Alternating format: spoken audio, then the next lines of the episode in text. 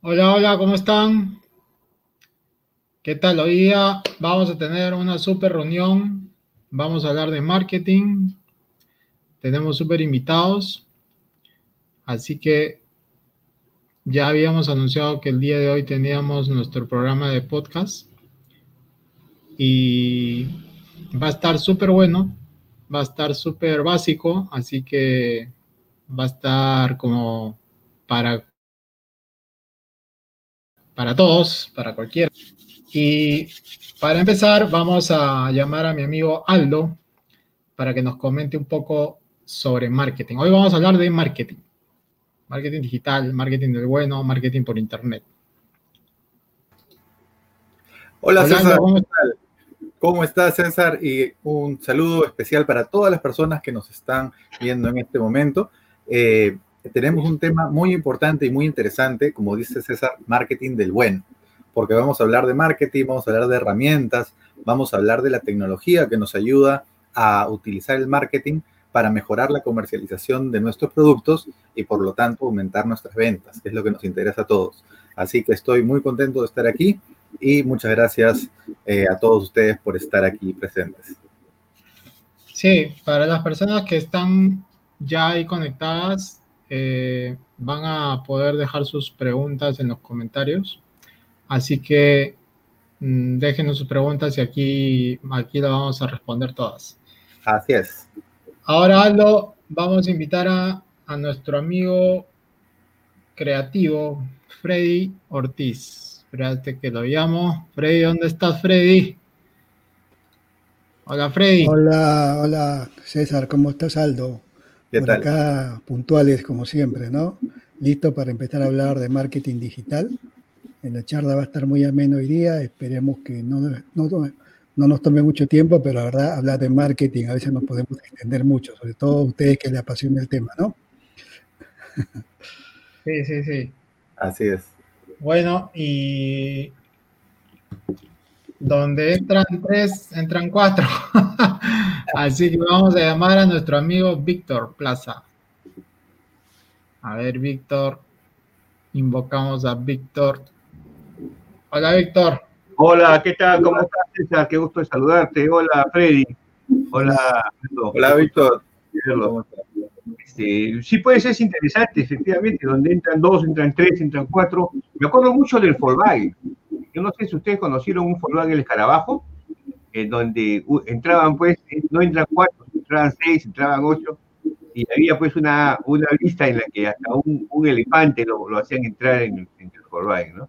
En esta oportunidad, este, efectivamente, vamos a hablar de marketing digital y, y, la, y la importancia Del, del marketing estratégico, ¿no? Este, eso es importante dentro, de la, dentro del ambiente digital. Es lo que vamos a tratar el día de hoy, en mi caso, ¿no? César. Sí, Víctor. Acá sí. Estoy compartiendo la, la transmisión en ya. Mi perfil. Y, y ya, empezamos. Bueno, empezamos. Hoy día...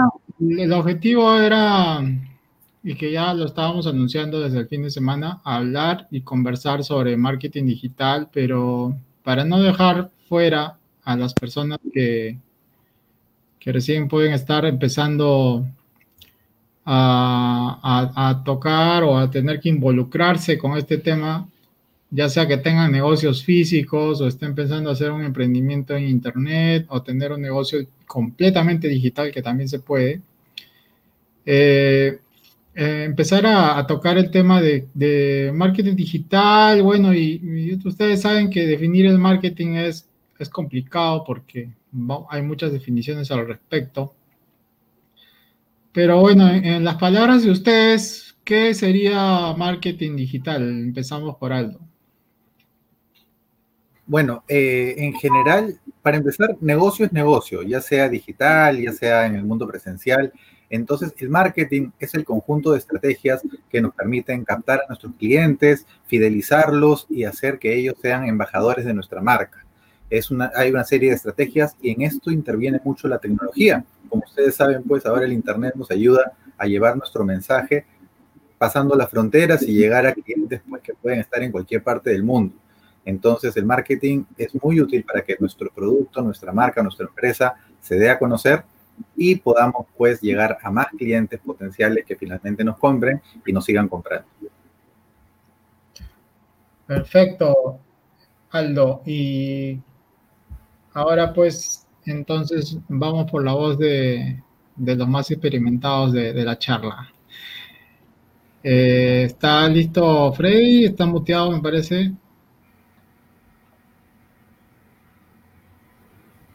Ya, Freddy, vamos. Está, estamos sin audio, Freddy, estamos sin audio.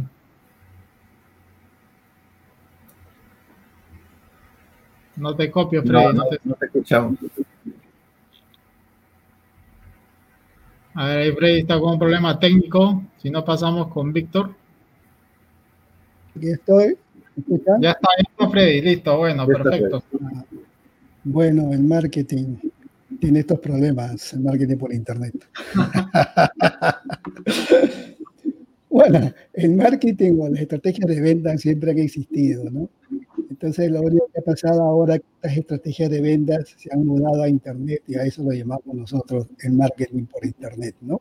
Claro que hay unas ventajas que antes no existían, ¿no? Por ejemplo, nos permite obtener los resultados en tiempo real, ¿no? Eso es espectacular. Antes no se podía tener eso, ¿no? Hoy día, pues, también tenemos las plataformas sociales, hoy en día como Facebook, por ejemplo, que te permite formar comunidades, lo que antes no se podía hacer de manera sencilla, ¿no? Y la publicidad, César Vallejo es especialista en eso, sabe que la publicidad eh, en internet pues este, más, más enfocada, ¿no? Como dicen, una puntería láser para encontrar al cliente, ¿no? Eso no se podía hacer antes, ¿no? Entonces, eso creo que es lo más importante del de marketing digital, eh, que diferencia del antiguo marketing, que, bueno, al fin de cuentas es lo mismo, solamente que el internet es una herramienta, una plataforma que ha venido a ayudar al marketing que se conocía antes, o al mercadeo, o a las estrategias de venta, como le llamaban antes, ¿no? Entonces, eso es espectacular y ha hecho que las empresas, pues, este, yo siempre digo, ¿no? Ha hecho que las empresas eh, encuentren ya una tierra plana, porque una empresa de cualquier lugar del mundo puede dirigirse a clientes de manera global, lo que era muy difícil antes, ¿no? Ahora es tan sencillo como que yo, Aldo, César o Víctor, tengan clientes en cualquier lugar del, del mundo. Antes esto no ocurría. Entonces, esa es la potencia del marketing digital hoy en día, ¿no? Es espectacular, por eso es que creo que a nosotros nos apasiona ese tema. Así es, Freddy. Tal cual, como lo has dicho, ahorita hay... Nosotros podemos hacer un, una segmentación milimétrica, llegar a las personas que, que realmente queremos llegar, siempre que hayamos hecho ciertos procesos eh, técnicos, realmente hay que conocer y se puede hacer maravillas ahora con, con el conocimiento, ¿no? Y con las herramientas que hay, que, que obviamente antes no existían. Hablaste también de empresas, y si hablamos de empresas, el que sabe es Víctor Plaza. ¿Cómo estás, Víctor? Hola, ¿qué tal, César?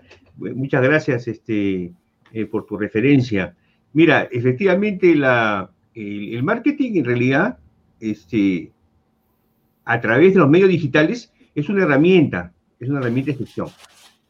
Eh, la, la estrategia de un... Lo que tenemos que ver siempre es cuál es la estrategia de la empresa. Eso es importante. Una estrategia es una hipótesis que tiene que ser comprobada, y eso lo vemos con el marketing digital, porque nosotros podemos lanzar una serie de, de publicidades a, a un avatar o a un nicho de mercado, Y, y no hay una respuesta. Entonces, eh, el, la, el marketing digital es, una, eh, es estratégico. Eh, también es un modelo porque es un conjunto de sistemas.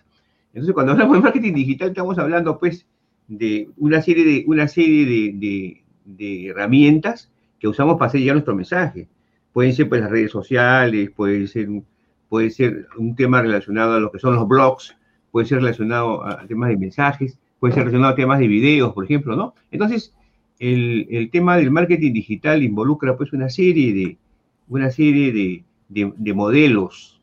Entonces, cada organización se adapta a un modelo especial. Eso es importante considerar, ya sea por el líder o por, o por las características de trabajo, ¿no?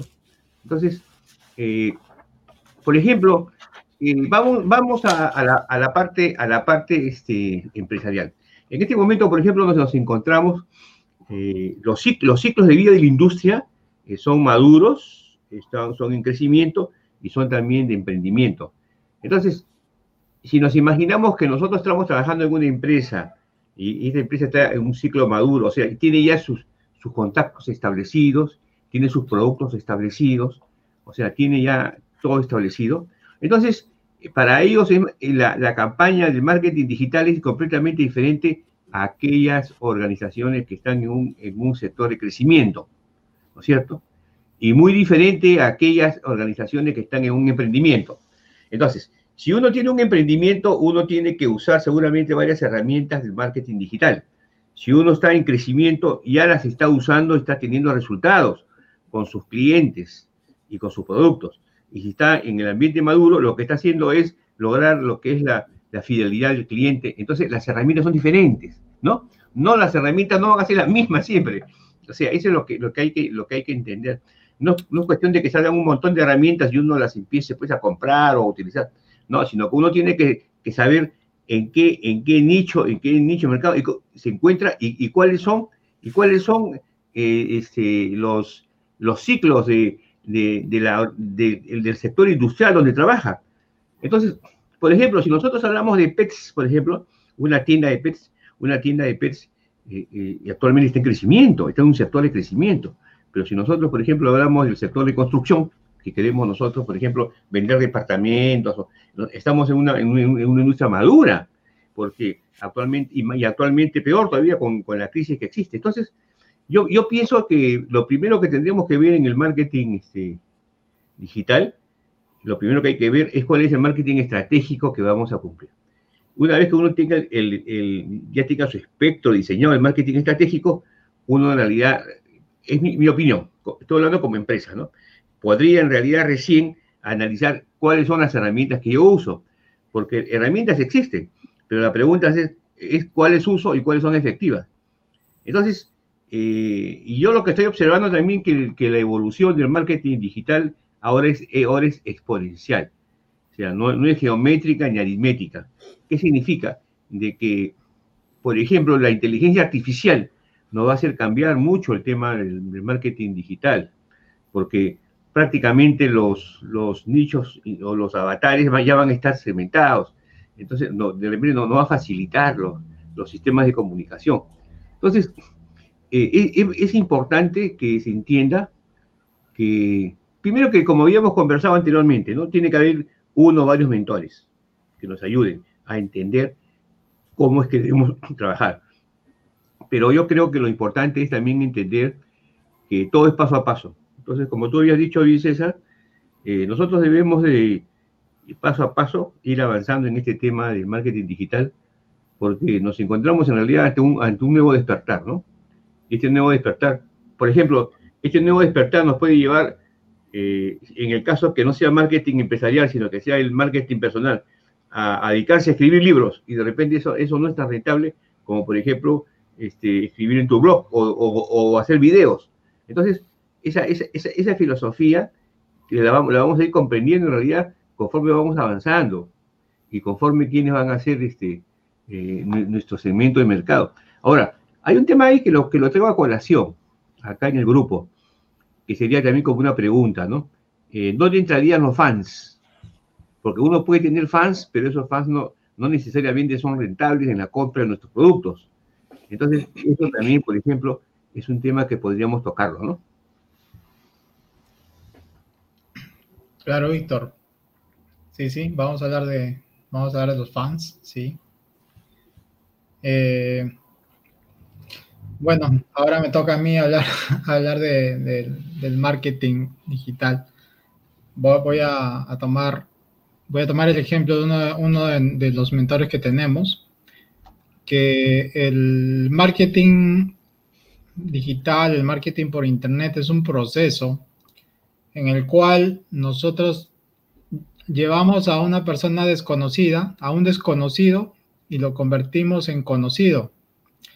A este conocido lo vamos a llevar por un proceso que se convierte en nuestro amigo, que nos, que nos tome como una autoridad en, en el tema que nosotros, en la solución que nosotros damos, y que a partir de reconocernos como autoridad, este amigo se convierte en cliente. Y después de ser cliente, sea un cliente recurrente que nos compre una y otra vez, y que después de eso sea un evangelizador de nuestro negocio, ¿no? Que sea el que te defiende, ¿no? Así como los que tenemos iPhone, nos gusta defender el iPhone, y que si queremos el iPhone nueve, después queremos el, la siguiente versión, y si alguien nos dice que Android es mejor, nosotros vamos y lo defendemos y decimos que no es cierto. Entonces, eso, ese proceso se ha cumplido ahí, ¿no? El, el, la persona se convierte en, en, en un defensor, en un evangelizador de la marca, en un promotor, porque ha pasado por ese proceso. Quizás no te diste cuenta, pero ya tienes el, ya tienes el, el chip, ya te pusieron el chip por un proceso de marketing, ¿no? Entonces, me parece que es una forma fácil de, de, de decirlo. Obviamente, este proceso no aplica para todos, porque si yo soy una persona que, que vende soluciones de bodas, obviamente nosotros no, nosotros no, ¿no? O sea, normal, el común de las personas se casa una sola vez, ¿no? Entonces, ya no hay una recompra. Entonces, hay que siempre personalizar los ejemplos, pero dentro de las generalidades siempre hay un proceso. Y los negocios rentables siempre tienen recurrencia y siempre tienen productos de trastienda. Entonces, si yo te vendo algo, también te puedo vender otra cosa después, y te puedo vender el siguiente nivel, y te puedo vender productos complementarios. Por lo tanto, el proceso general es el que he dado como ejemplo, ¿no? Pero siempre hay, siempre hay excepciones, ¿no? Y de esas excepciones nos va a hablar Aldo Boteri. Sí, bueno, hay excepciones, pero para ir un poquito consolidando algunos conceptos que, que mencionó César y mencionó Víctor anteriormente, hay un montón de herramientas que nosotros podemos utilizar dentro de este proceso de marketing. Y como mencionó Víctor, ¿cuál de todas estas herramientas es buena? Pues eso depende, ¿sí? Porque no hay la herramienta buena. Lo primero que necesitan, como mencionaba Víctor, es tener una estrategia de marketing, ¿sí? Teniendo una estrategia de marketing, puedes tener una planificación, puedes tener objetivos, y de acuerdo a esos objetivos, la herramienta es la que te va a llegar a poder cumplir con esos objetivos. Entonces, no todas las herramientas son buenas para todo, ¿sí? Hay casos en los que eh, es mejor usar una u otra. Y eh, como mencionó César, hay una definición del marketing que es buenísima. Yo también comparto el mismo mentor que tiene esta definición que mencionó César. Y en un momento, yo la primera vez que me acerqué, Donde, donde le dije, ¿cómo estás? O sea, yo siento que soy tu amigo, aunque es la primera vez que nos estamos viendo. Y es que el marketing que había hecho, esa estrategia de marketing que tenía ahí eh, detrás de su negocio era, hagámonos amigos, conoce los productos, conoce todo lo que ofrece mi empresa. Entonces, cuando llegue el momento de comprar, no solamente vas a comprar una vez, sino vas a seguir comprando. Y es ahí donde está la parte rentable del negocio, ¿no? O sea, como mencionaba César, La, la, las bodas no son recurrentes porque uno se casa una sola vez, pero ahí viene también la siguiente parte del marketing donde uno se vuelve un evangelizador, un embajador, promotor de, de la marca, y pues vas a empezar a recomendar esa marca donde todos sus, tus contactos que puedan necesitarlo. Y pues este, hay ciertos, ciertos nichos de negocio, como por ejemplo eh, el tema inmobiliario, el tema de repente de bueno, eh, bodas y todos ellos donde las compras no son seguidas, pero siempre hay forma de aumentar el ticket, de venderle un adicional, siempre hay forma de generar eh, recomendaciones, ¿verdad? Entonces, son estrategias que uno tiene que poder construir. Entonces, como bien dijo Víctor al comienzo, el marketing estratégico es muy importante porque no es cuestión de usar redes sociales por usar redes sociales para que me sigan un millón de personas. Y aquí también, tomando lo que preguntó Víctor, ¿qué diferencia hay con la cantidad de fans y con la efectividad del marketing? Pues hay gente que tiene millones de fans, pero nadie le compra, ¿sí? Cuando viene un cliente y dice, tengo un millón de seguidores en mi página de Facebook, yo le digo, muy bien, ¿y cuántos de ellos te compran? Y, y ahí, ahí cuando se quedan callados es donde te das cuenta que a veces la cantidad no es tan importante, sino la calidad del público al que estás llegando. Si tienes un mensaje importante, pero ese mensaje lo distribuyes en internet a todo el mundo, probablemente no estás enfocándote en tu público. Entonces, un punto que yo voy a aportar a esta conversación y es fundamental, es conocer muy bien cuál es tu cliente, cuál es tu segmento de mercado, dirigirte siempre a tu público objetivo, pero para ello el primer paso, y tienes que manejarlo muy bien, es conocer muy bien quién es tu público objetivo, a quién está dirigido tu mensaje, para que puedas dirigirte y hablarle en su idioma, en, eh, hablarle como se sienta más cómodo y sobre todo, pues, llegar por los medios que este cliente potencial utiliza. Y bueno, ahora sí, continuando con la conversación, vamos con, con Freddy. Bueno, yo creo que ya lo ha dicho muy claramente, ¿no? Ya estamos entrando a temas específicos del marketing ya operando en sí, ¿no? Cuando habla de las relaciones, el marketing relacional, de convertir eh, tus amigos en clientes, ese es, yo, lo, yo siempre lo menciono con una frase, ¿no? Tengo un millón de, si quieres ser millonario, tengo un millón de amigos, ¿no? Porque cada uno de tus amigos no se va a negar a darte un dólar. Entonces, eso es, o sea, Internet nos puede permitir hacer esas cosas, conseguir el millón de amigos que, que necesitamos, ¿no? Eso es el marketing relacional.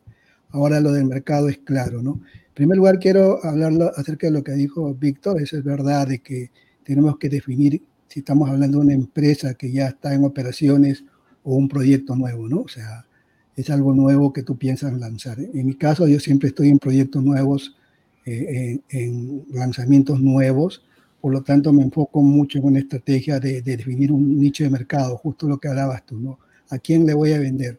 Primero tengo que aclarar esos temas. En mis inicios también pensé como todos, quererle vender a todo el mundo. Y ya sabemos que el que quiere venderle a todo el mundo no le vende a nadie. Entonces tú tienes que definir claramente tu nicho de mercado. Más aún, en el campo que estoy de emprendimientos personales, yo hablo de micronichos, ni siquiera de nicho, ¿no? Micronichos, o sea, más láser. O sea, apuntamos más al segmento de mercado para saber exactamente quién es nuestro potencial cliente para enfocarnos en ellos. Y de acuerdo a ello, luego definimos en qué plataforma podemos estar, porque ahora de repente ese potencial cliente, ¿dónde está? ¿Está en Instagram? ¿Está en YouTube? ¿Está en Facebook? ¿Está en Twitter? ¿Qué está haciendo ese potencial cliente? Y, y una vez saber dónde está, ir ahí y ser uno más de ellos, ¿no? De su grupo, y formar comunidades. Cuando tú entras a la comunidad y formas comunidades, justamente estás haciendo lo que tú decías, ¿no? Crear amigos. Y es ahí donde puedes vender. Y también, como tú decías, es importante, ¿no? O sea, tener tu comunidad, pero que esa comunidad compre. O sea, si tú vas a enfocar en comunidades que no compran, evidentemente puedes tener un millón o seis millones o diez millones de seguidores y no vas a poder vender. Porque cuando vas a quererle vender, eh, se van a ir porque ellos están ahí por otra cosa, no por querer comprar tu producto. O al menos, de repente, ni, sabía, ni sabían que tú vendías producto. Solamente tú estabas formando comunidad por formar. O sea, eso, ¿no? Y estás perdiendo tu tiempo y tu trabajo ahí, ¿no? Entonces, ese, ese tema que has hablado, Aldo, del nicho de mercado es muy interesante, muy importante, que uh, podemos pasarnos horas hablando del tema. Yo creo que va a ser un tema de una próxima reunión, cuando hablemos ya específicamente de cómo crear un nicho de mercado y cómo enfocarnos, ¿no? Y las estrategias que existen, ¿no? En ese aspecto, eh, Víctor nos puede ayudar bastante con las estrategias. Yo soy un especialista en el tema. Yo, desde mi punto de vista, siempre voy a hablar del punto de vista de proyectos personales, ¿no? No de empresas grandes en sí, pero sí de proyectos personales, ¿no? Entonces, donde el nicho, el nicho es muy importante, ¿no? Antes de, de crear tu fanpage, antes de crear tu canal en YouTube o abrir tu Instagram, tienes que definir bien tu nicho de mercado. Si tú defines bien tu nicho de mercado, ya has dado un gran paso, ¿no? Has dado un gran paso para tener éxito en tu emprendimiento. ¿Qué dices, Víctor, al respecto? Me parece excelente. Yo, yo, yo creo que tú has dado en el, en el clavo, porque es un punto de inflexión. Es un punto de inflexión porque en un momento dado eh, tú puedes empezar con, una, con un marketing personal, pero cuando entras a, a, a gestionar tus productos o tus servicios, prácticamente vas a entrar a la parte de la gestión administrativa. Entonces, sí, efectivamente, lo que tú dices es com, com, completamente cierto. La, la, la importancia de, eh, de, de analizar quién, quién es tu cliente, ¿no? Yo creo que eso, y esa es la parte más difícil, porque eh, sucede que cada persona tiene una serie de inclinaciones. O sea, nosotros tenemos inclinaciones, ya sea por nuestras habilidades, ¿no? Por ejemplo, este, Freddy tiene inclinaciones a lo que es este, la parte de ciencias, porque este, él, él es ingeniero, él es ingeniero este, el, eléctrico, ¿no? Entonces, electrónico. electrónico. Entonces, siempre su mente se ha dirigido hacia la parte de ciencias. Entonces, él este, tiene una serie de habilidades que lo ayudan en el marketing digital. Pero me contaba él mismo de que también tenía inclinaciones hacia la parte de las competencias blandas. Cuando se dio cuenta que era pues, jefe de jefe personal en, en su organización, inter, este, una corporación internacional. Entonces, eh, eso es lo que nos pasa bajo el punto de vista humano. Bajo el punto de vista humano, nosotros vamos avanzando y, va, y vamos teniendo ciertas inclinaciones. Pueden ser por temas intelectuales, pueden ser por temas de lectura, pueden ser por temas de, de, de carrera. De, de, no, por ejemplo, Aldo está estudiando este, administración, una maestría en administración, pero sin embargo él es, él es ingeniero de sistemas. Entonces, yo pienso que en su cabeza en este momento se están, se están este, amalgamando una serie de ideas sobre, sobre el tema de, de, de emprendimiento, sobre todo porque está estudiando administración, pero, pero él tiene pues una inclinación natural a lo que son sistemas. Entonces, él, él va a entender. Traba, trabajo con sistemas, ¿sabes? Son... Sí, que, que no soy ingeniero, sino que trabajo en sistemas, pero sí soy administrador y estoy ahorita en una maestría en administración, claro. Pero siempre lo relaciono con la tecnología. Y, y, y, y en el caso de César, por ejemplo, es un caso especial. Él, él efectivamente es un experto en sistemas y, este, y, tiene, y tiene, empre, tiene empresas donde en realidad soluciona el problema de software. Entonces, él, él, él es empresario. O sea, de, de los cuatro, él es una persona que es, que es empresario real sobre el terreno. Y sin embargo tiene, tiene, una, tiene una, un sesgo hacia la parte del, del, del, del marketing digital y hacia la parte digital, ¿no? Yo, por ejemplo, en mi caso, yo, yo tengo un sesgo hacia la parte de la estrategia de las empresas.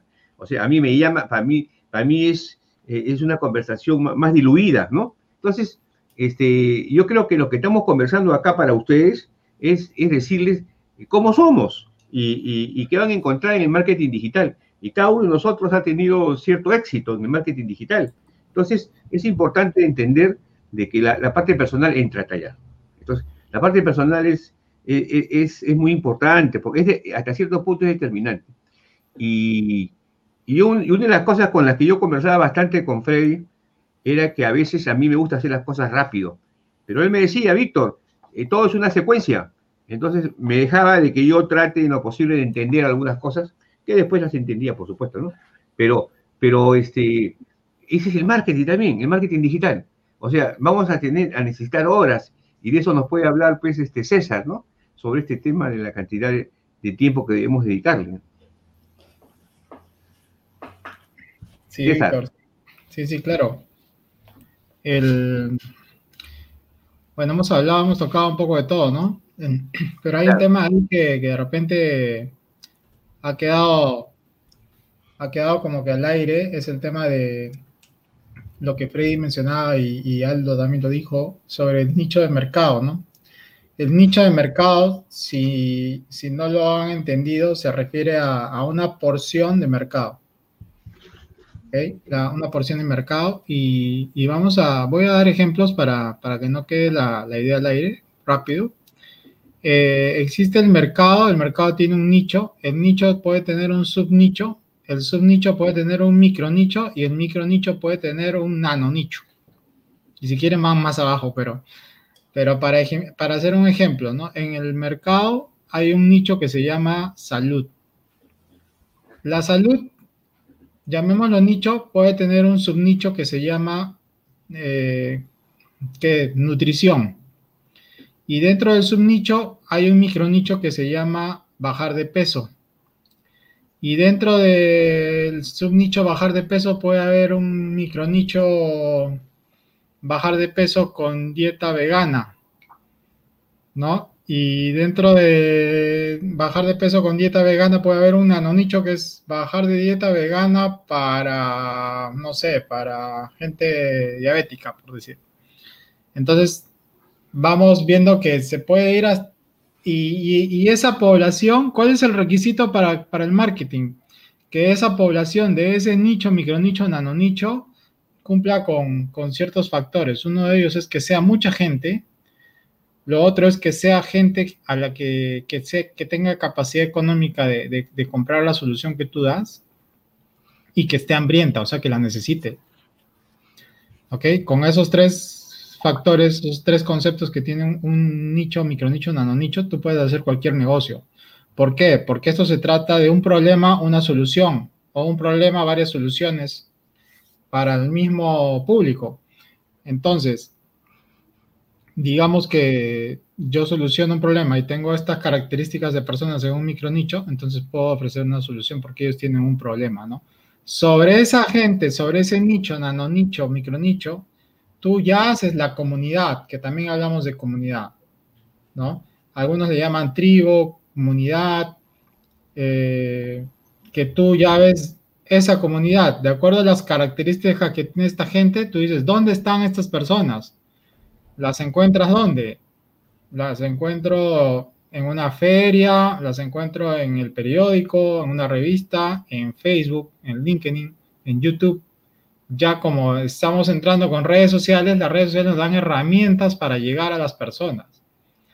Y es así como empieza todo el juego, ¿no? Entonces, eh, bueno, yo le estoy dando ahorita la patadita a Aldo para que me complemente, porque si no yo me voy de largo. Tudecan, tudecan, tudecan. Yo creo que estamos, ese es un tema que nos gusta tanto que podríamos hablar horas, ya, pero para no explayarnos tanto, estaba recordando la, la pregunta que nos convoca aquí esta noche es, ¿qué es el marketing digital? Y cada uno podría hablar horas de esta pregunta, pero para ir ya un poco centrando la conversación, eh, efectivamente yo creo que el marketing digital es el conjunto de técnicas y de estrategias de cómo utilizar las herramientas digitales, y ahí entra la palabra digital y también un poco lo, la, la parte que, que en la que yo me enfoco, que es la parte digital, la parte de tecnología, ¿verdad? Cómo puedes utilizar todas las herramientas que tenemos disponibles, y haciendo aquí un pequeño paréntesis, hay herramientas que son gratuitas, hay herramientas que con poca inversión también las puedes conseguir, pero no es cuestión de comprar todo lo que aparezca en el mercado, sino saber exactamente cuáles son las herramientas que te van a ayudar. Y volviendo a la definición, ¿para qué? Para llegar a través de estas herramientas a tu nicho de mercado, que puede ser un nicho, puede ser un micronicho, un macronicho, ¿verdad? Entonces, es cuestión de poder identificar exactamente el segmento de mercado al que te quieres dirigir. Mientras más específico sea, mientras más especializado sea, tú puedes convertirte en el referente de ese micronicho de mercado, porque es algo muy especializado y tú puedes posicionarte en ese micronicho si es que eres el especialista que está en ese momento eh, trabajando en, en esa área. Y el marketing digital te va a dar todas las herramientas que te va a permitir transmitir tu mensaje a este grupo de personas para convertirlos en amigos, y estos amigos van a confiar en ti como buenos amigos, y cuando tú tengas algo que ofrecerles no van a dudar de su calidad ni de su contenido porque ya te conocen, simplemente te van a comprar. Y pues de esta manera van a comprobar que lo que les estás ofreciendo tiene un valor, ¿verdad? Porque nuestra labor finalmente es crear valor. El marketing no solamente es cómprame porque quiero ganar dinero, no, es quiero entregarte valor, ¿verdad? Entonces, al acceder a mis productos, yo te estoy dando un valor que soluciona ese problema que tienes, ¿sí? Y mientras más específico sea, eso tú puedes posicionarte en ese micronicho. Y conforme las personas te conozcan, porque van a empezar a utilizar tus productos, eh, van a poder recomendarte a otros, a otros clientes, van a poder hablar y dar testimonio de toda la ayuda que le estás dando a través de tus productos, para que de esa manera ellos sean evangelizadores y promotores de tu marca. Entonces, eso es un resumen muy, muy breve de lo que es marketing digital, pero cada una de estas partes podemos explayarla en analizar el cliente, analizar las herramientas, analizar los nichos, o sea, cada partecita de todo el sistema, porque es un sistema, son varias partes que se integran, cada una de estas partes se puede ir ampliando y ampliando, y pues vamos a tener que, que seguir conversando del tema porque nos quedaría muy corto el tiempo para poder este, profundizar más. Pero bueno, a ver, Freddy, ¿qué nos dice Freddy? Bueno, creo que ya hemos cumplido la hora. Bueno, sí, interesante. Yo siempre, para empezar este, en los negocios por internet, es muy importante definir el nicho. A veces las personas se lanzan a querer vender productos o ya tienen un producto y quieren entrar a internet a vender sin haber definido el nicho. Si no definen el nicho bien, lo que nosotros lo llamamos el avatar, no lo definen bien, como que si el fracaso está asegurado, ¿no? está asegurado el fracaso.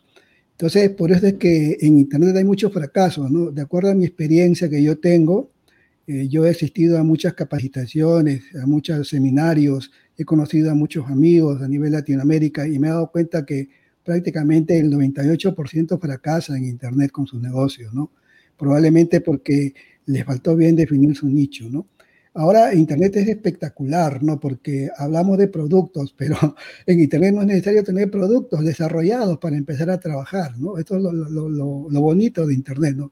Por ejemplo, lo que hablamos español, eh, hay que tener en cuenta que en, en Internet hay más de trescientos millones de personas que hablan español. Ese es nuestro mercado que tenemos que pensar, ¿no? Ese es el gran mercado que tenemos nosotros.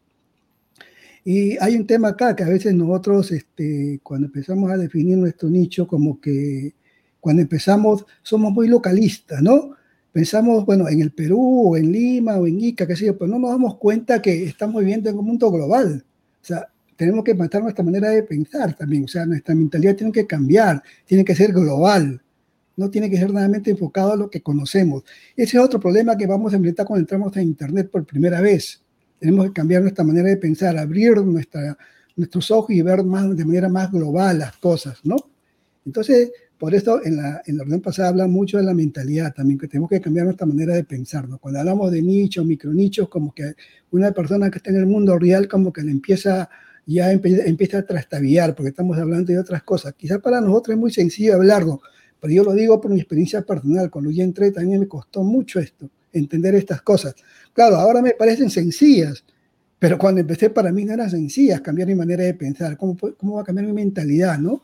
Cuando te decían, ahora que entras al mundo de Internet, el marketing digital, tú creas la oferta sin tener el producto.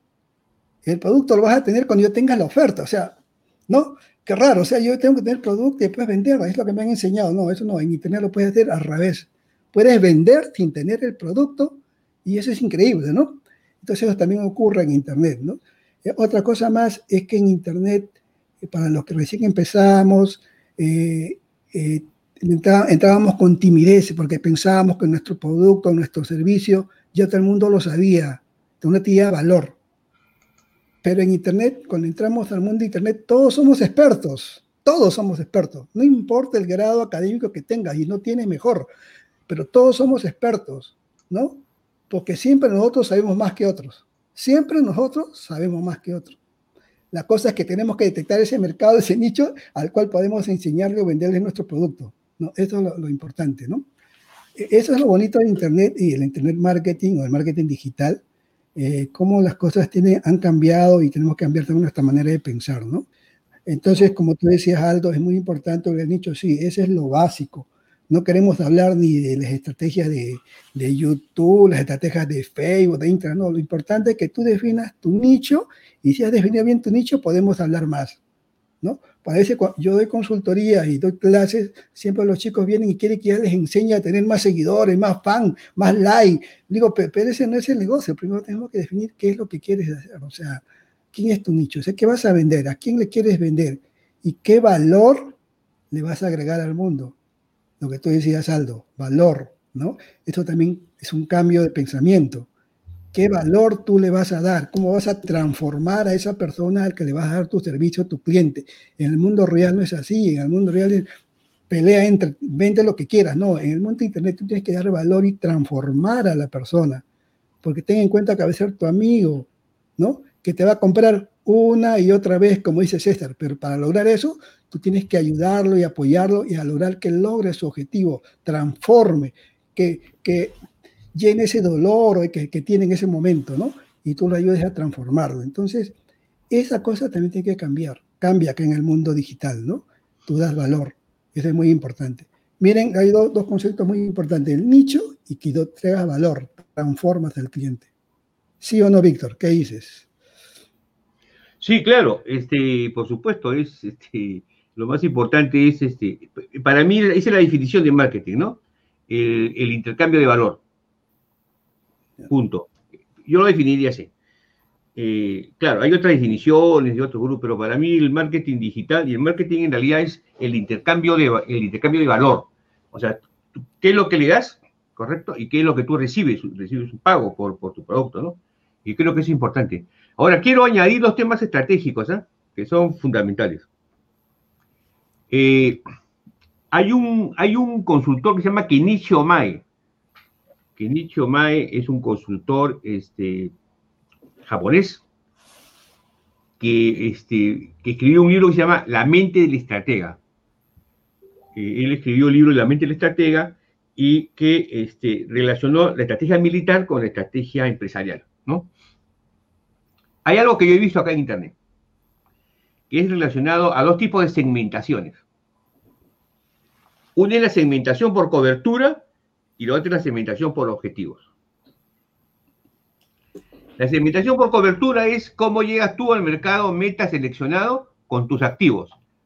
¿Cuánto dinero tienes para invertir en publicidad?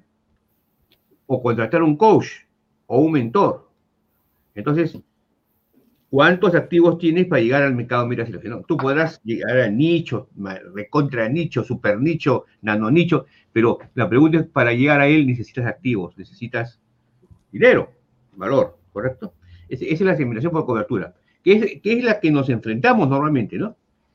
Eh, y la otra es la segmentación por objetivos, cómo usa el cliente tu producto. Entonces, ese es otro tema también, porque eh, podría ser...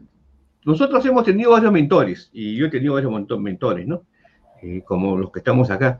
Pero los vemos que esos mentores eh, ya se están quedando. O sea, los vemos que... O sea, ¿cuál es la revolución acá en el marketing digital? Que tú conforme vas avanzando, tú ya, tú ya te, te vas desligando de, de, de aquellos mentores. No sé, es un tema de evolución como la naturaleza, el ser humano, Dios, no sé. Pero hay una evolución que uno hace. Entonces... La segmentación por cobertura y la segmentación por objetivos, eso lo van a ver, lo van a ver ustedes cuando empiecen a trabajar sus, sus temas de marketing. Lo van a ver, lo van a ver, lo, lo van a ir desarrollando, desarrollando. Entonces, esa es una de las cosas que yo quería hablar bajo el punto de vista estratégico, como dice este, como dice Freddy, ¿no? Este, ¿cuál es el valor? Entonces, es interesantísimo, ¿eh? Porque el valor no solamente es el precio, sino hay una serie de, de circunstancias. Por ejemplo, hace dos días, hace una semana, yo di una conferencia a mis compañeros del Colegio Militar León un Soplao. No mis compañeros, sino una promo, dos promociones, a la asociación de, de, de exalumnos de León un Soplao. Y bueno, pero eh, yo eh, estuve en quinto y media y habían alumnos que estaban en tercera y media. Eh, yo fui su monitor, fui su como, como brigadier, una cosa así, ¿no? Bueno, yo los he dejado, los he dejado de ver, pues, te imaginas, de treinta y cinco años, cuarenta años más o menos. Pero me llamó, me llamó un muchacho de, de New Jersey, un, un muchacho, un, un peruano que tiene una empresa y que ha tenido problemas con su empresa. Entonces, como dice Freddy, tus clientes no son los, los que viven en tu barrio, los que viven en Lima, no.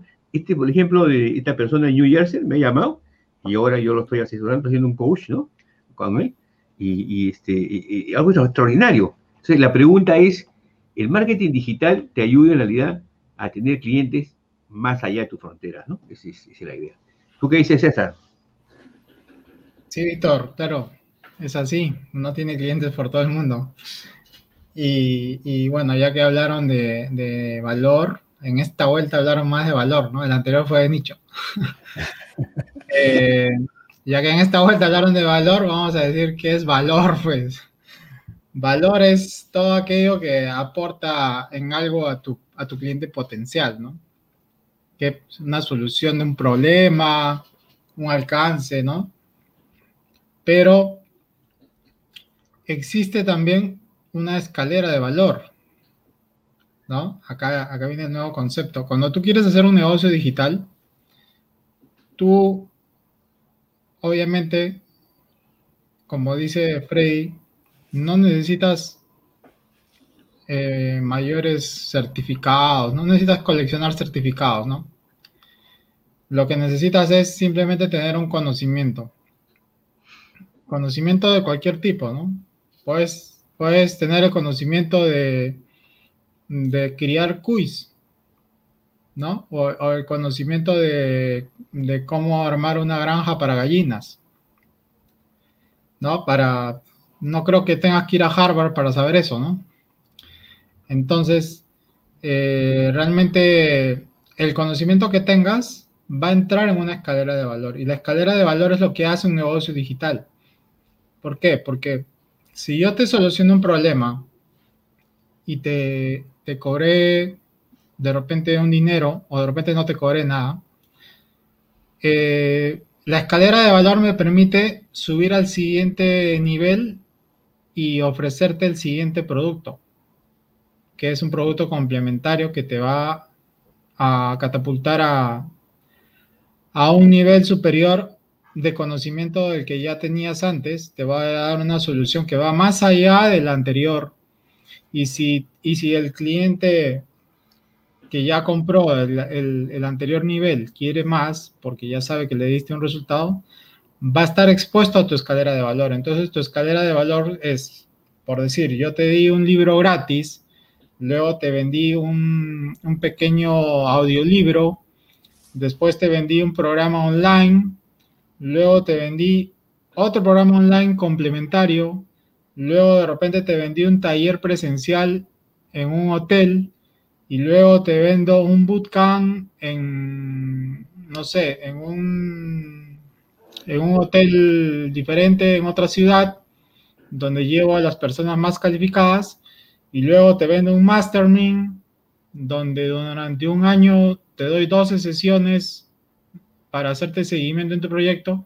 Te he llevado por una escalera de valor que siempre te voy a un nivel superior donde te doy más y, y después te puedo dar hasta el círculo interno en donde yo te puedo dar hasta mi teléfono personal donde tú puedes hacer una llamada cuando quieras, que es el siguiente supernivel, ¿no? Entonces uno tiene que diseñar la escalera de valor desde el inicio. Porque, porque no le des el celular, pues en, en el segundo escalón no le des el celular. Eso da lo más arriba, pero eso lo tienes que haber pensado desde un momento. Entonces, por, para, para uno pensar esto, obviamente tiene que asesorarse por un mentor. Entonces, si tú, en la sesión pasada nosotros hablamos del mentor, el mentor ya entra como un rol para tú hacer crecer el negocio. Y este mentor ya pasó por eso y te va a decir, mira, el negocio es así, porque ¿qué pasa con la gente que hace algunos cursos, no? Hace un curso y luego no piensa en una escalera de valor, sino ya piensa en hacer otro curso. Y luego otro curso, y luego otro curso, y no hace una escalera de valor. Cuando la gente que tiene un negocio digital serio eh, solamente hace un curso y sobre ese curso empieza a escalar en niveles. Niveles de círculo interno, membresías, masterminds, sobre lo mismo, sobre el mismo público. Ese es un negocio digital que va a prosperar. Pero si yo escribo un libro, después escribo otro, y después escribo otro, y, no, y sobre ese libro no he hecho una estrategia, no, no vamos a tener resultados. Por eso es que Freddy decía, tú primero tienes que coger, coger el nicho, y luego tienes que saber para qué haces el nicho, quién es tu cliente ideal, y el mentor te tiene que, te tiene que ayudar a escalar es, esa idea, ¿no? Entonces, eh, creo que ya he explicado un poco más de lo que es el valor que tenemos que entregar, ¿no? Sí, César, tengo... El valor. Sí, Víctor. Tengo algunas, alguna pregu no preguntas, sino alguna, alguna, unos pensamientos quizás eh, que complementan el tuyo o lo suplementan. Eh, para mí, por ejemplo, los, los mentores, no debe ser un mentor. O sea, tú puedes tener un mentor, pero en el siguiente nivel tú tienes que tener otro mentor. Y en el siguiente nivel, otro mentor. Porque el, el mentor que te va a llevar arriba no es el, el que está arriba, es el que está abajo, pero te dice que tienes que ir arriba. Entonces, yo creo que este, la búsqueda de mentores, ese es, un, ese es un trabajo que hay que hacer. Este. No sé si tú estás de acuerdo conmigo. Creo que la búsqueda de mentores en los diferentes niveles, ¿no? Uno llega a un nivel y de repente se da cuenta que el mentor que tiene no, más o menos lo satisface o no. Entonces se busca otro mentor. No sé, ¿tú, tú qué piensas? O, o debe haber un solo mentor que te lleve hasta las alturas. No, cada, cada mentor cumple su rol. Claro. Cada mentor cumple su rol. Claro. Llegado cierto momento, el, el otro mentor necesitarás que, que, que, vas a, que de repente tú ya lo sigues y, y llegará el momento que le tengas que tocar la puerta, ¿no? Claro. Pero ya tú ya lo estás siguiendo porque, o sea, una persona es informada, ¿no? Ya sabes quién es, quiénes son los referentes, quién te puede, quién está teniendo mejores resultados. Y, y hay mucha gente que, hay gente que no da mentorías y que uno los busca para que sea su mentor, y a veces hay que insistir, ¿no? Eso se ve hasta en las películas, ¿no? Ay, yo sé, eh, alguien que quiere buscar un mentor y está ahí en la puerta, esperando hasta que le abra la puerta, ¿no? Y es cuando un mentor realmente dice que no lo puedo dejar, ¿no? Entonces... O llamar por teléfono hasta... Y si no te contesta, seguir llamando, ¿no? Sí, sí.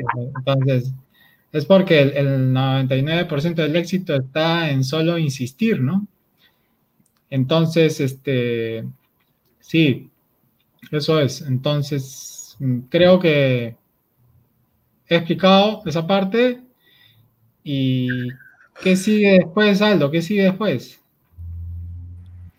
Bueno, complementando un poco lo que mencionaba César, una vez que tú vas escalando en cada peldaño de esta escalera de valor que mencionó César, no solamente adquieres valor, sino también logras una transformación. Y ese es un punto importante, porque ¿de qué nos sirve tanto valor?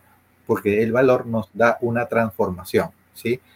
Nosotros empezamos esta escalera de valor en un nivel y conforme vamos ascendiendo, vamos transformando nuestra vida, nuestro negocio, nuestro, nuestra visión, nuestra, nuestros objetivos, ¿verdad? Entonces, conforme vamos ascendiendo en esta escalera, vamos teniendo más claro el panorama.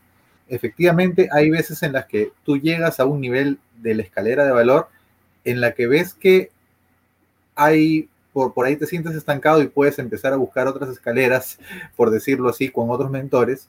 Eh, en mi caso, respondiendo un poco a lo que decía Víctor, yo prefiero tener un mentor para todo lo que se refiere a marketing digital, por ejemplo, pero otro mentor para lo que se refiere a emprendimiento y negocios, y, y otro mentor para todo lo que es, por ejemplo, eh, temas tecnológicos o temas de innovación. Entonces, yo tengo como que un... podría ser un referente, ¿no? Pero cuando yo quiero seguir la línea de ese referente y empiezo a aprender de esta persona, ya se convierte en un mentor. Entonces... Eh, tampoco no es la idea que tengas demasiados mentores, pero yo creo que hay personas que son muy buenas en determinada línea, ¿no? Entonces, si tú te enfocas en una línea, no abarques muchas cosas a la vez, no, no, no vas a, a seguir a, a veinte mentores de veinte temas diferentes. Enfócate en, en, en cosas muy puntuales, porque de esta manera vas a poder ir escalando en la escalera de valor que cada mentor tiene que ofrecerte. Eh, Como decía César, no todos los mentores están ahí para ayudarte. Hay algunos que es un poco complicado llegar a ellos. Eh, algunos están para ayudar a las personas que empiezan desde el nivel básico, desde el nivel cero, y te ayudan a empezar a subir en esta escalera.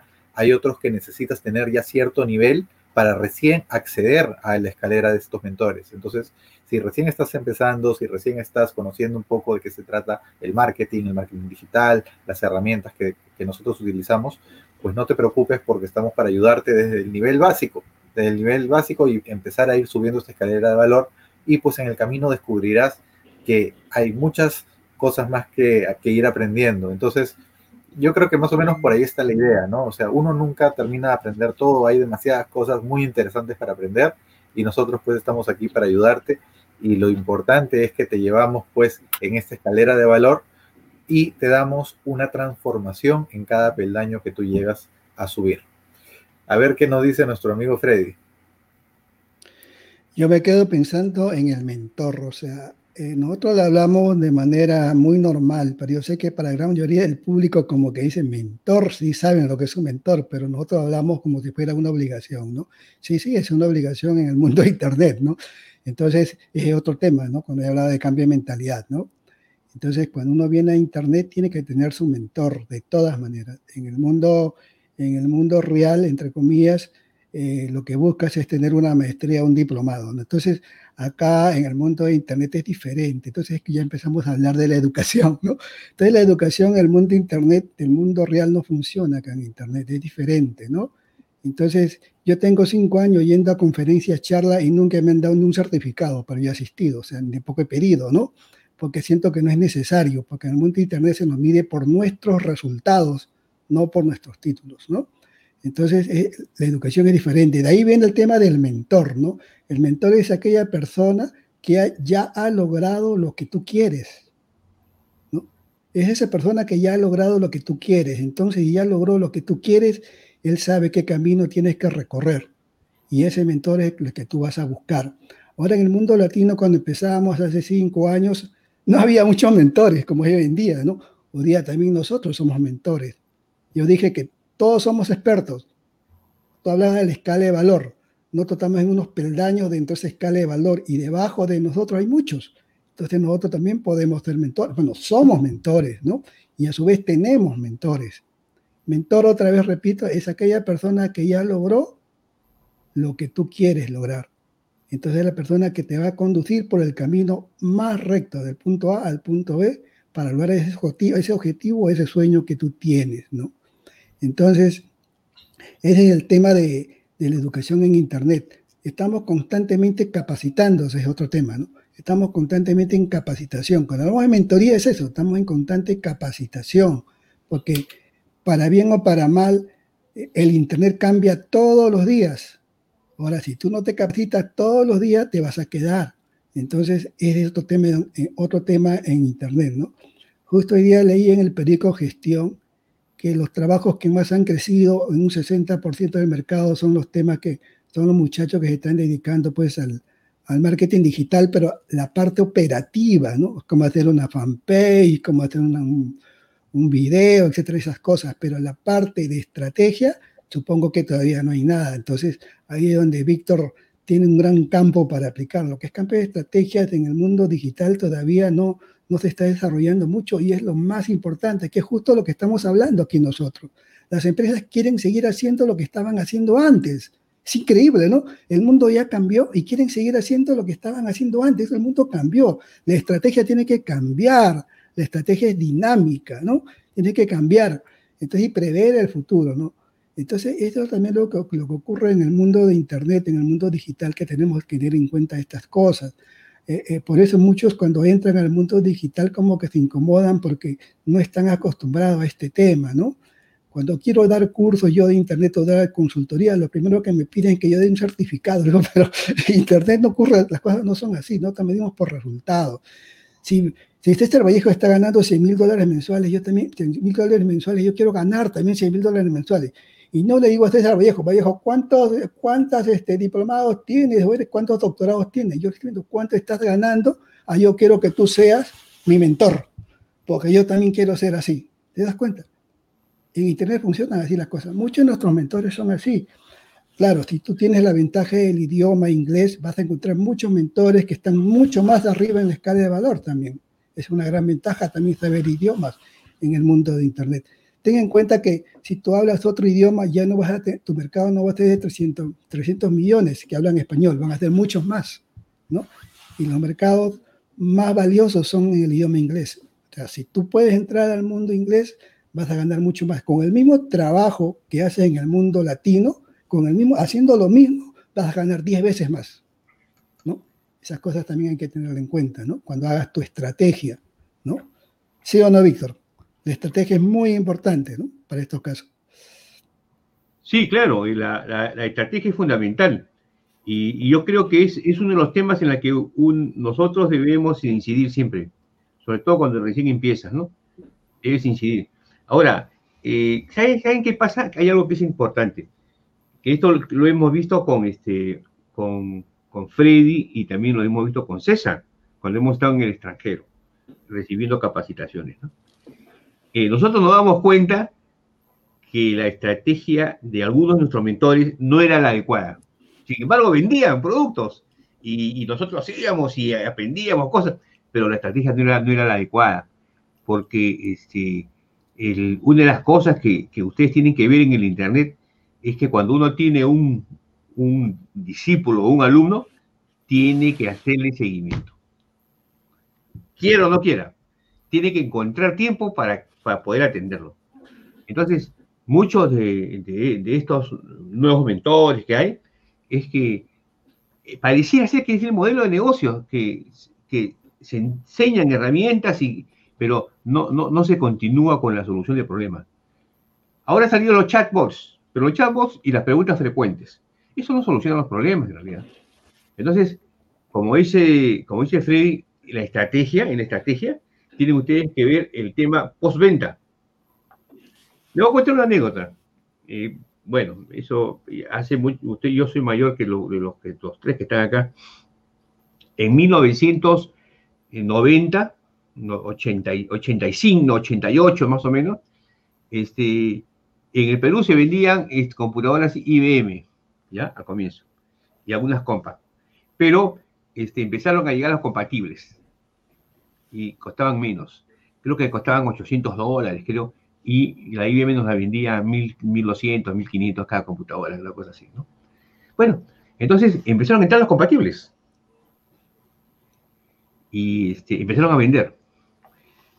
Pero, pero, ¿qué sucedía? De que había muchas fallas a la hora de, de, de, de, de, la, de la máquina funcionaba. Entonces tú lo llamabas pues, a, a que te había la máquina y tenía que venir hasta tu casa para solucionarlo.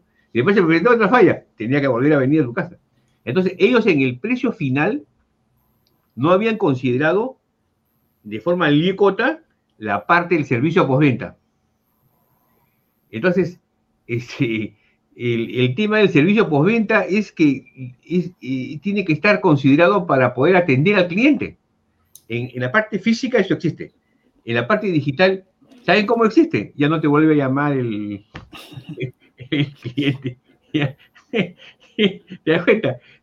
No te vuelve a llamar. O no confía en ti. O sea, tú le podrás seguir mandando correos, beneficios, bonos, todo. Pero no confíes en ti. Entonces...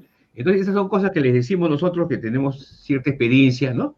En este caminar, y que tienen que tenerlo en consideración, porque eso no se cuenta, normalmente no se cuenta. Entonces, la persona que asume el liderazgo de una persona, tiene que seguirla hasta que le diga, bueno, hasta acá te, hasta acá te, hasta acá te ayudo, ya tú consíguete otro método. Pero, de lo contrario, se va, va, a haber un, va a haber una disrupción ahí, ¿no? Entonces, la, como dice este Freddy, la estrategia es, es muy importante, ¿no? Bueno, yo creo que hemos tocado todos los temas que dice César, tú que estás liderando el grupo. No sé si quieres tocar otro tema. Ahí sí, ustedes me dan, me dan más ideas, me dan más ideas. El, Una hora tenemos. Por ejemplo, Aldo, Aldo agregó, ¿no? Agregó en escalera de valor la, la transformación. Y es que cada peldaño de la escalera eh, hace que tú vayas de un punto A a un punto B y esa, ese recorrido... es una transformación, ¿no? Y todo lo que nosotros hacemos como empresarios es vender transformaciones, porque la gente lo que compra es eso. La gente no compra el curso, ¿no? La gente, la gente que compra un curso para dejar de fumar o un método para dejar de fumar, no compra el método, él compra la transformación de lo que él va a ser como persona no fumadora, ¿no? Va a ser una persona con mejor aliento, va a ser una persona que las personas que están en su entorno lo van a aceptar mejor porque ahorita él percibe que no lo aceptan y realmente son emociones, ¿no? Eso es lo que compramos finalmente.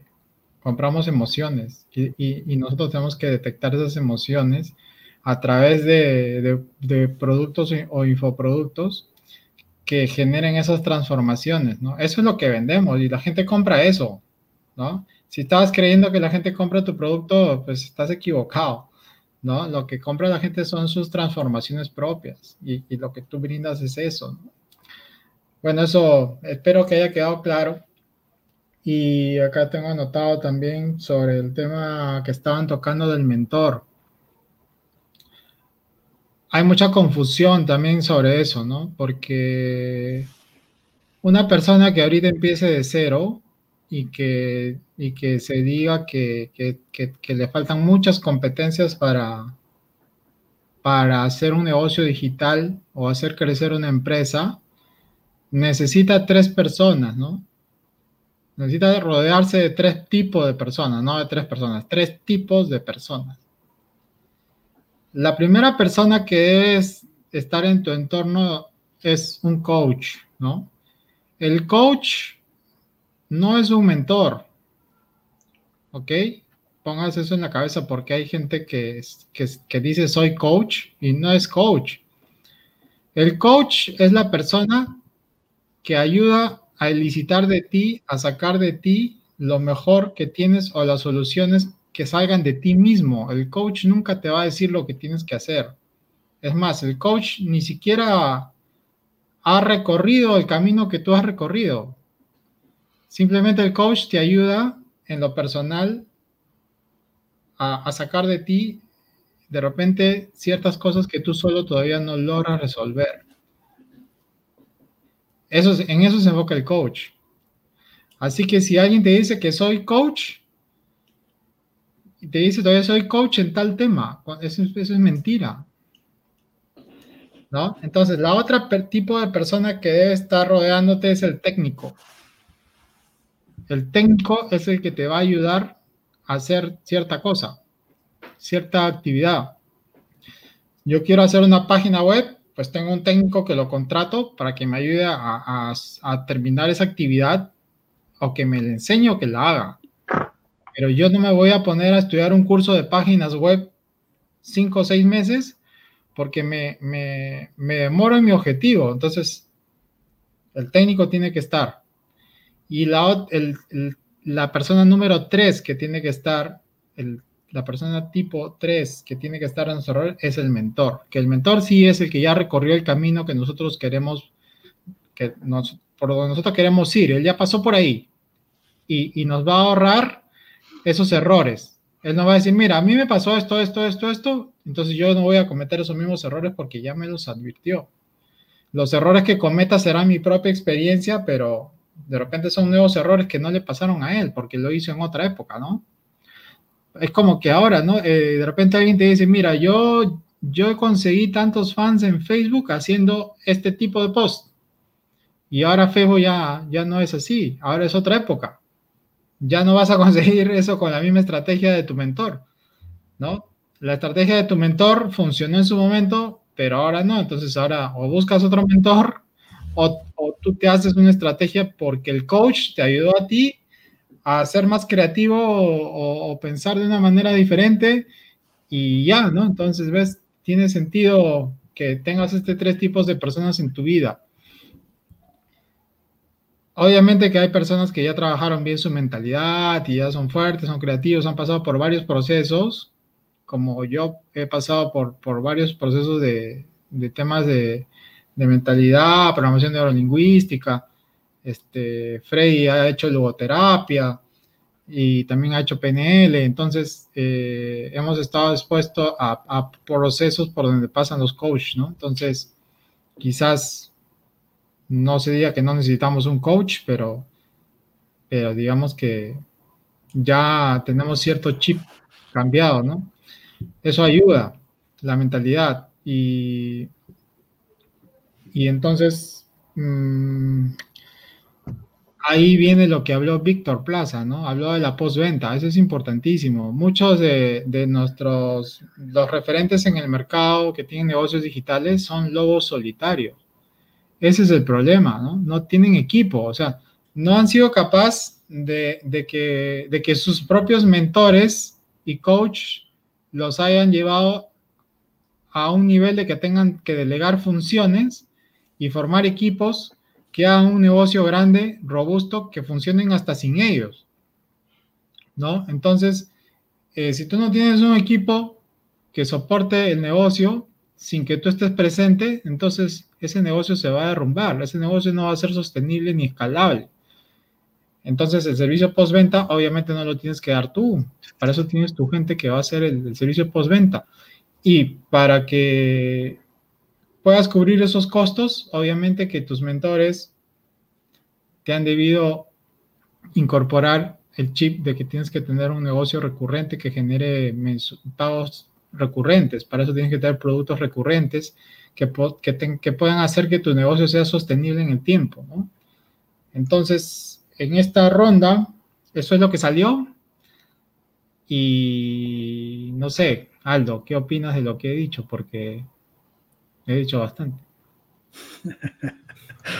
Sí, efectivamente, hay, hay muchos temas, es más, yo tengo miedo que nos sigamos explayando porque nos vamos a ir para toda la madrugada, porque dentro de lo que menciona César, es, ahí también es, es todo un tema de conversación. A mí hay, hay que agendarlo para, para conversar más, más del tema. Pero sí quisiera agregar que a veces uno, uno tiene un mentor y, y por ahí que esta persona se hace de tantos alumnos que finalmente uno se siente como que abandonado, ¿no? Es, es diferente como un, cuando un coach te lleva paso a paso y te acompaña en, en un proceso, pero a veces el mentor te capacita, te enseña, pero tú cuando necesitas aprender más del mentor, llega un punto donde sientes que ya este mentor se está dedicando a las personas que están en la base de la escalera y que tú has ido subiendo y has ido perdiendo esa, esa relación con el mentor. Entonces, eh, complementando un poco lo que mencionaba Víctor también hace un momento, es que tienes siempre que mantener una muy buena relación con todas las personas que te han comprado o que te están siguiendo o que sigue, siguen tus redes o que te hacen preguntas, porque llega un momento en el que si esta persona pierde tu confianza, y creo que Víctor, si no me equivoco, mencionó la palabra mágica confianza, ya esta persona no te va a volver a comprar, ¿sí? O sea, la palabra confianza es fundamental porque el costo de adquisición de cliente, que es un término muy, muy teórico, pero básicamente lo que tú, te cuesta a ti conseguir clientes nuevos o prospectos nuevos, eh, es mucho menos que lo que te costaría recuperar a un cliente que perdió la confianza. Entonces, si ya tienes la confianza del cliente, tienes prácticamente las puertas abiertas para que te siga comprando. Entonces, si, si pierdes esa confianza eh, y la persona se decepciona del servicio, del producto que le estás dando, tienes un problema, porque algo que nos pasa a todos nosotros, cuando alguien está contento con un producto, con un servicio, te recomienda a una o a dos personas. Pero cuando alguien se decepciona, porque de repente tienes un mal servicio postventa o porque el producto no te gustó, cuando alguien se decepciona, le dice a diez personas o a veinte personas que esto no funciona. Entonces, recuperar la confianza de un cliente es muy complicado. Por eso siempre la recomendación es, ten un plan para poder darle un soporte permanente, un servicio de postventa.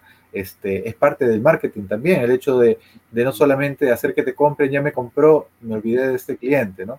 Parte del marketing es seguir alimentándolo de valor para que finalmente cada vez que tú lances un producto al mercado, el, este cliente vea valor en ese producto y decida comprar.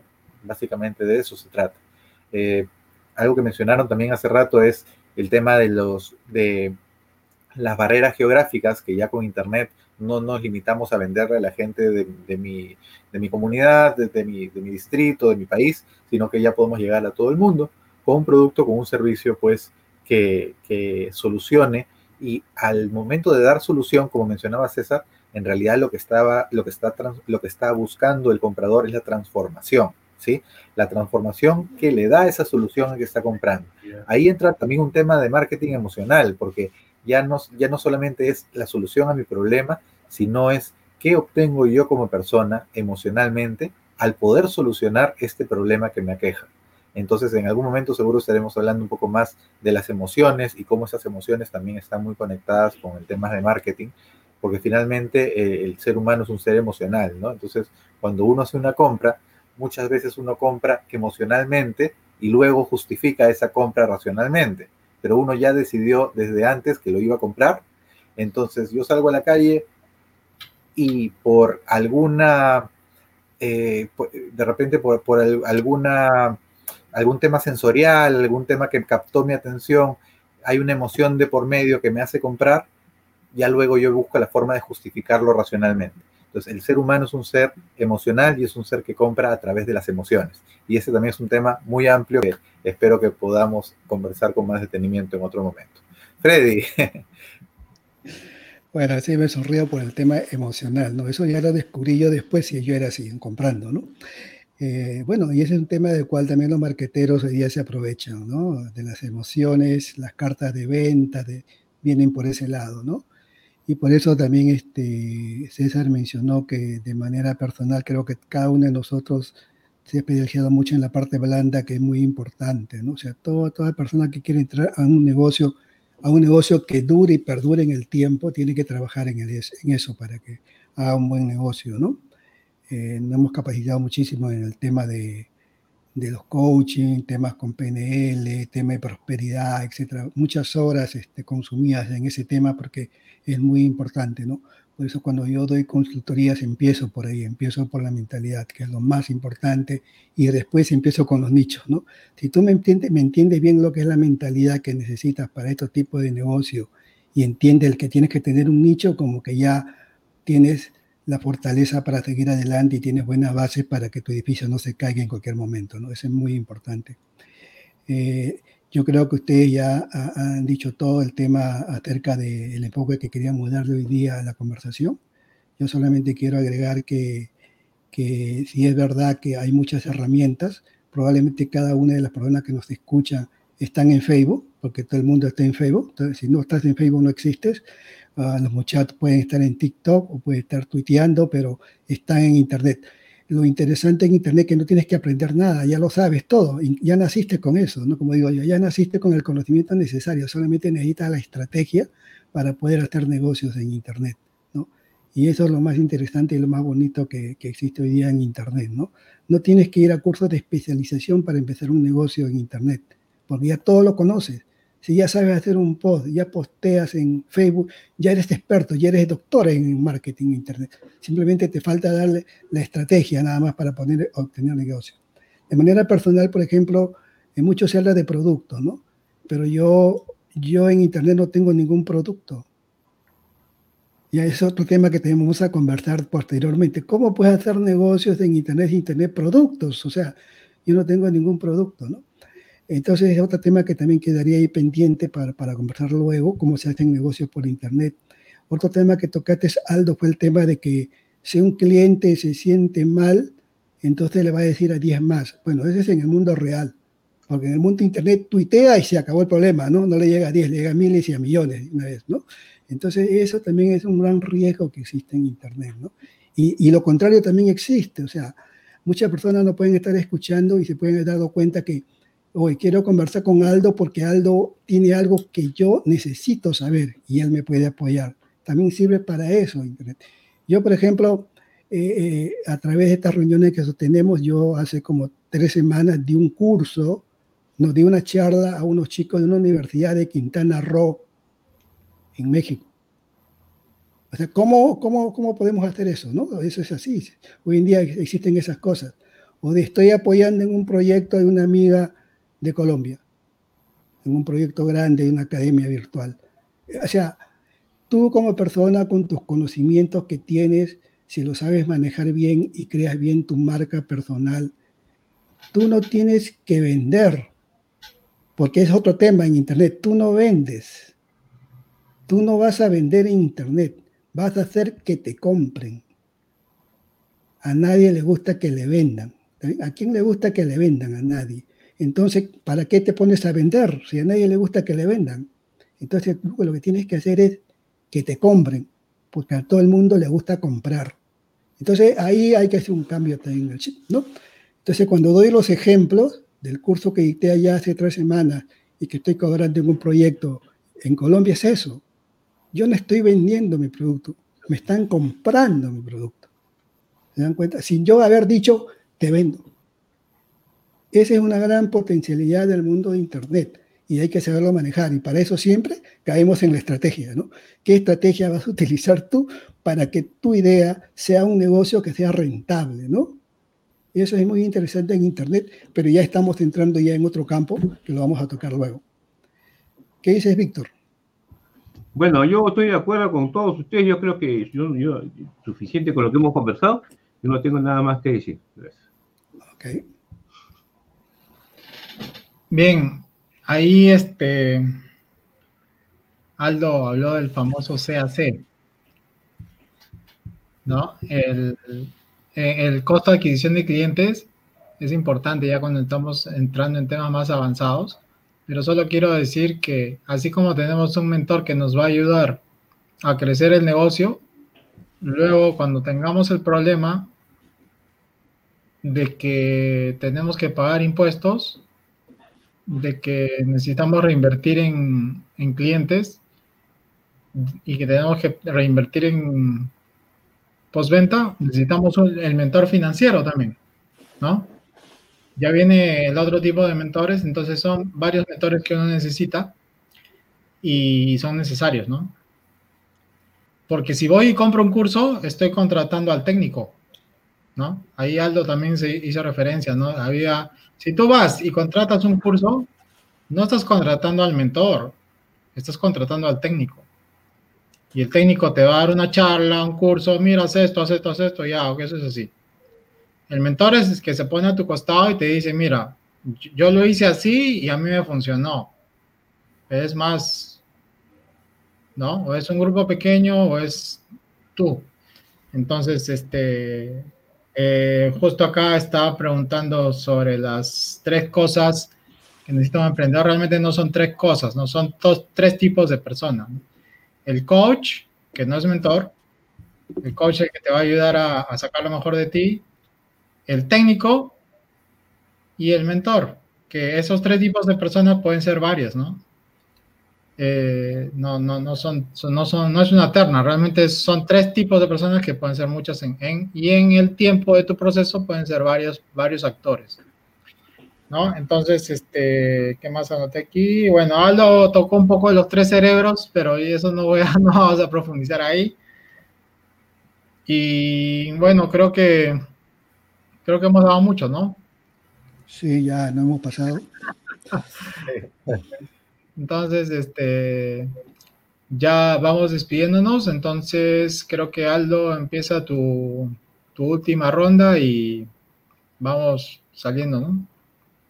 Sí, este, yo también quería aportar a la pregunta que nos hicieron sobre las tres cosas que necesita un emprendedor, y César ha mencionado algo muy importante que es la parte del mentor eh, y, las, y las, los tres tipos de personas con los que tenemos que, que trabajar, que, que poder compartir, ¿verdad? Entonces, yo diría, en, en mi opinión personal, una de esas tres cosas que necesitamos es justamente rodearnos de las personas adecuadas. Eso para mí es básico, ¿no? Entonces, rodearnos de las personas adecuadas, porque hay que tener referencias en el mercado, ¿verdad? Hay que saber a qué, a quién eh, debemos seguir, a qué línea vamos más o menos a apuntar, para de esa manera tener un objetivo claro. Y esa sería la segunda cosa, ¿no? Tener un objetivo claro. No es vender por vender, ni vender a todo el mundo, sino tener un objetivo claro. Y, pues, finalmente, la tercera cosa para mí es aprender, ¿no? Uno nunca deja de aprender. Y, este, entonces, conforme vas, a, vas aprendiendo un poco más en este mundo, te va a ayudar a acercarte más a este objetivo, pues que es el hecho de emprender. Pero así tú tengas tus mentores, así tú puedas definir tus objetivos y así tú sigas aprendiendo, no va a pasar nada si es que no tomas acción. Entonces, esa es la parte fundamental de todo, ¿no? Tú puedes aprender mucho, pero si no tomas acción no va a pasar absolutamente nada. Necesitamos, pues, entonces, eh, que sepas que es importante aprender, es importante capacitarse, rodearse de gente que esté eh, en el medio, en los... En los En conocerlo, el nicho al que te vas a, a, a enfocar, todo lo que hemos dicho el día de hoy, pero si no, pon, no pones de tu parte y no tomas acción, pues este, no vas a seguir creciendo. Lo, lo que nosotros queremos es aportar de esta manera en poder mostrarte contenidos nuevos o reforzar los contenidos que ya sabes para que tú puedas tomar acción, salir adelante y, por supuesto, eh, seguir aprendiendo. Muy bien, muchas gracias entonces a todas las personas que nos han acompañado el día de hoy. De hoy. Y pues eh, seguiremos en contacto. Más bien, si estás viendo este video en otro momento, deja tus comentarios porque queremos seguir conversando contigo. Freddy. Sí, yo también agradeciendo a todos los que nos han escuchado y bueno, si nos estás viendo en grabación, de igual manera, tus comentarios y, y nos vemos en la próxima reunión de la próxima semana, ¿no? Solamente agregando que esa frase que tú has dicho de rodéate con personas, sí, eso, siempre rodéate de personas que tengan tu misma, tu mismo sueño, tu misma visión, ¿no? Eso te va a ayudar muchísimo. Entonces, este, gracias por todo y nos vemos la próxima semana. Víctor, tu despedida. Sí, bueno, este, verdaderamente ha sido una gran, una gran reunión y este, eh, lo que sí le, les podríamos pedir a ustedes es que si tienen preguntas que hacer antes de la próxima reunión, se las, eh, se las den a César Vallejo, que ahora va a dar su correo. César Vallejo va a dar su correo para que le lleguen a él todas las, las inquietudes Y, y podamos tenerlas, ¿no? Y por lo demás ha sido un gusto estar con ustedes y poder eh, conversar temas tan importantes como es el marketing digital. Gracias. Bueno, eh, ahí mi página está, está andando por abajo y dejen también los comentarios de, debajo de los videos donde, donde estén viendo el video, porque estamos saliendo en ocho canales en simultáneo. y vamos a leer sus preguntas para nuestra próxima cita, que va a ser el próximo martes a esta misma hora, ocho y media empezamos, y vamos a seguir hablando ya de, de lo que sigue. Hoy hemos tratado de ser lo más básico posible, pero, pero hay más, hay mucho más, y pensamos este, llevarlos de punto A al punto B. Bueno, gracias. Chao, nos vemos. Gracias, nos vemos.